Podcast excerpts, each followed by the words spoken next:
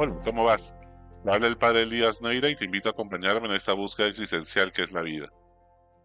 ¿Alguna vez te has preguntado cuál es el sentido de tu vida? Sí, ese sentido más profundo. ¿Tienes claro cuál es tu propósito trascendente? ¿Para qué Dios te ha llamado a la existencia? ¿Tu trabajo, a lo que más dedicas tu tiempo, está alineado a tu misión en la vida? ¿Cuál es el legado que quisieras dejar en el mundo el día que partas de él? Una investigación de Rush University en Chicago nos dice que las personas que persiguen un propósito en la vida son 2.5 veces más libres de demencia y 52% más probable no sufran un ataque cardíaco. Sí, afecta nuestra salud corporal incluso. La consultora internacional McKinsey nos cuenta que las personas que cuentan con un propósito trascendente en la vida tienen cinco veces más sentido de bienestar general y la Asociación de Psicología Científica ha llegado a la conclusión de que quienes cuentan con un sentido en la vida es un 15% menos probable que se mueran en la próxima semana y en la próxima década también. Y es que el ser humano está hecho para buscar un sentido en la vida y se enferma espiritual, psíquica y corporalmente cuando esto no sucede, como afirma Víctor Frank en su famoso libro El hombre en busca de sentido en el Evangelio de hoy, Jesús llama a sus primeros discípulos, los invita a convivir con él. A Simón le cambia el nombre y le llama Pedro, Cefas o piedra, pues sobre esa piedra edificará su iglesia. Su vocación significa su llamado. ¿Cómo te llamas tú? ¿Cuál es tu nombre? Determina tu misión en la vida. ¿Sabes qué significa tu nombre? ¿Sientes que tienes que ver pues tu nombre con la historia y tu vocación en la vida? Si pudieras elegir un nombre, ¿cómo te llamarías? Si Dios te cambiara de nombre, ¿qué nombre te pondría? ¿Cuál es tu misión en esta vida? El llamado es tu forma de ser y está íntimamente ligada a la misión que Dios te ha encomendado en este mundo. Es algo que vamos descubriendo poco a poco a lo largo de la vida, en la medida que conectamos los puntos de nuestra historia personal. Alcanzar la felicidad no consiste tanto en no sufrir, sino en descubrir tu misión en la vida, que te apasione realizarla y ponerte al servicio de los demás, buscando amar y ser amados, buscando el bien común.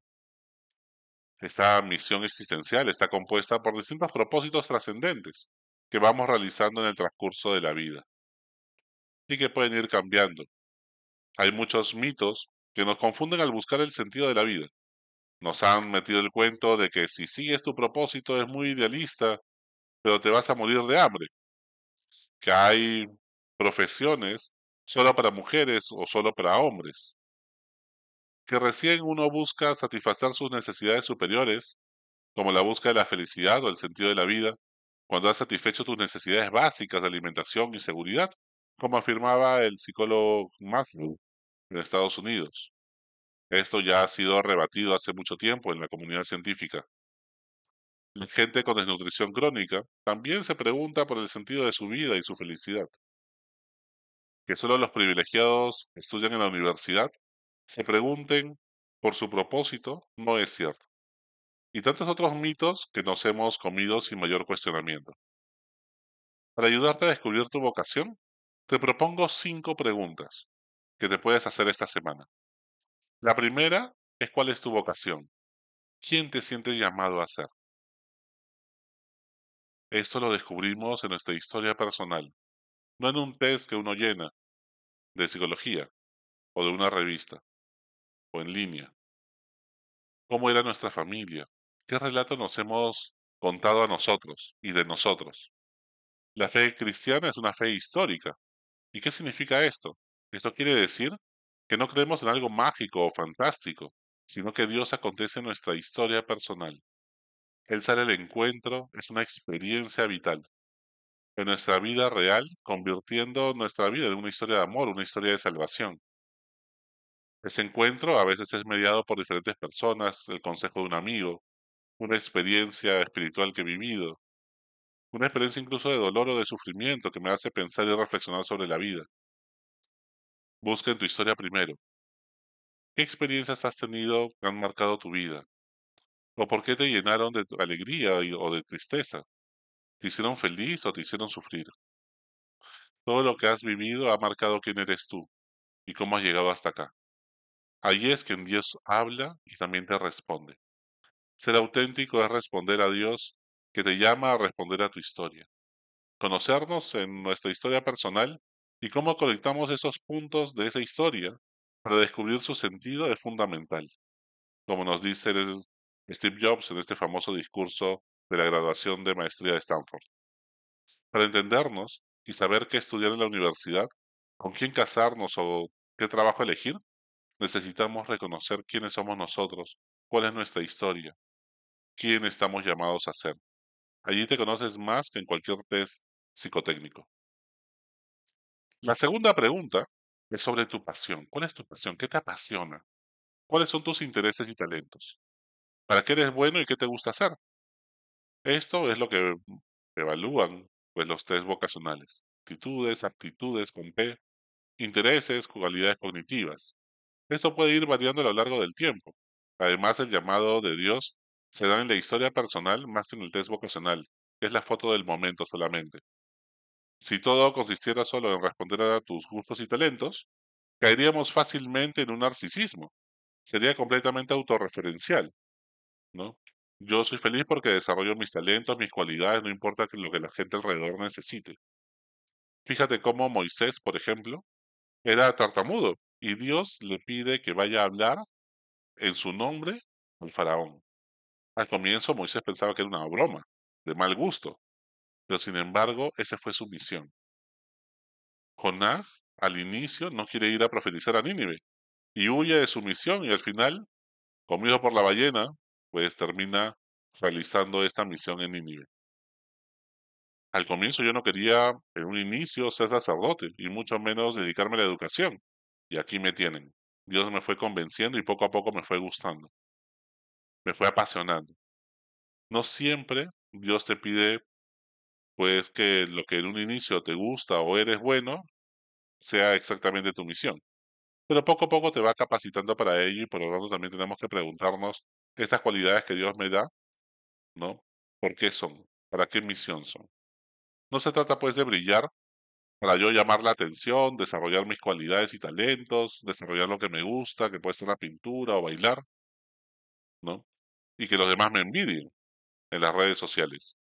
Y no, no se trata de brillar, sino de iluminar a los demás, poniéndolo todo eso, bailar, pintar y tantas otras cualidades que uno puede tener al servicio de los demás. Eso es lo que te llena la vida porque estamos hechos para amar y ser amados. En tercer lugar, la tercera pregunta es sobre tu propósito. ¿Cuál es tu propósito? ¿Qué don tienes que las personas a tu alrededor necesitan? ¿Qué poblaciones vulnerables te sensibilizan más? ¿Con qué personas empatizas más y cómo eso guarda relación con las experiencias de tu historia personal? ¿Te sientes más llamado a atender a mujeres maltratadas o que han sufrido abuso? ¿Te sientes más llamado a atender niños con cáncer? ¿Mejorar el sistema de justicia o la democracia? te conmueven los niños con anemia, o de repente te preocupa muchísimo el calentamiento global y te urge ayudar en ello. ¿Te sientes llamado a ayudar en las zonas rurales del país o de lo tuyo es las zonas urbanas marginales y ayudar a la gente a emprender negocios o pymes? O quizás con las familias y los ancianos, pues es lo tuyo. Lo importante es ver qué población, qué personas se sensibilizan más a partir de lo que tú has vivido, de las experiencias que han vivido las personas que tú amabas. Y eso marca tu historia y tu vida. La cuarta pregunta es sobre tu visión, con V. ¿Qué mundo quieres construir? ¿Qué mundo sueñas y quieres ayudar a construir ello? ¿Qué necesita el mundo con urgencia? ¿Qué problemática de los objetivos de desarrollo sostenible te sensibiliza más? no te enamores de tu carrera, ¿no? A mí me gustaría ser arquitecto, ser abogado, ¿no? Sino del problema que quieres ayudar a solucionar. Las carreras son enfoques. Se necesita de muchas carreras y muchas profesiones para solucionar un problema, un objetivo de desarrollo sostenible, como dicen las Naciones Unidas. ¿No? Tenemos que pensar en global, pero actuar en local. Siete de cada diez niños que están en inicial van a estudiar una carrera que aún no existe. Las carreras van cambiando. Lo que perdura más son los grandes problemas globales que tenemos que enfrentar en nuestra generación. Entonces, enamórate mucho más del problema que de la carrera. Y por último, la última pregunta, la quinta pregunta es sobre tu misión. ¿Cuál es tu misión?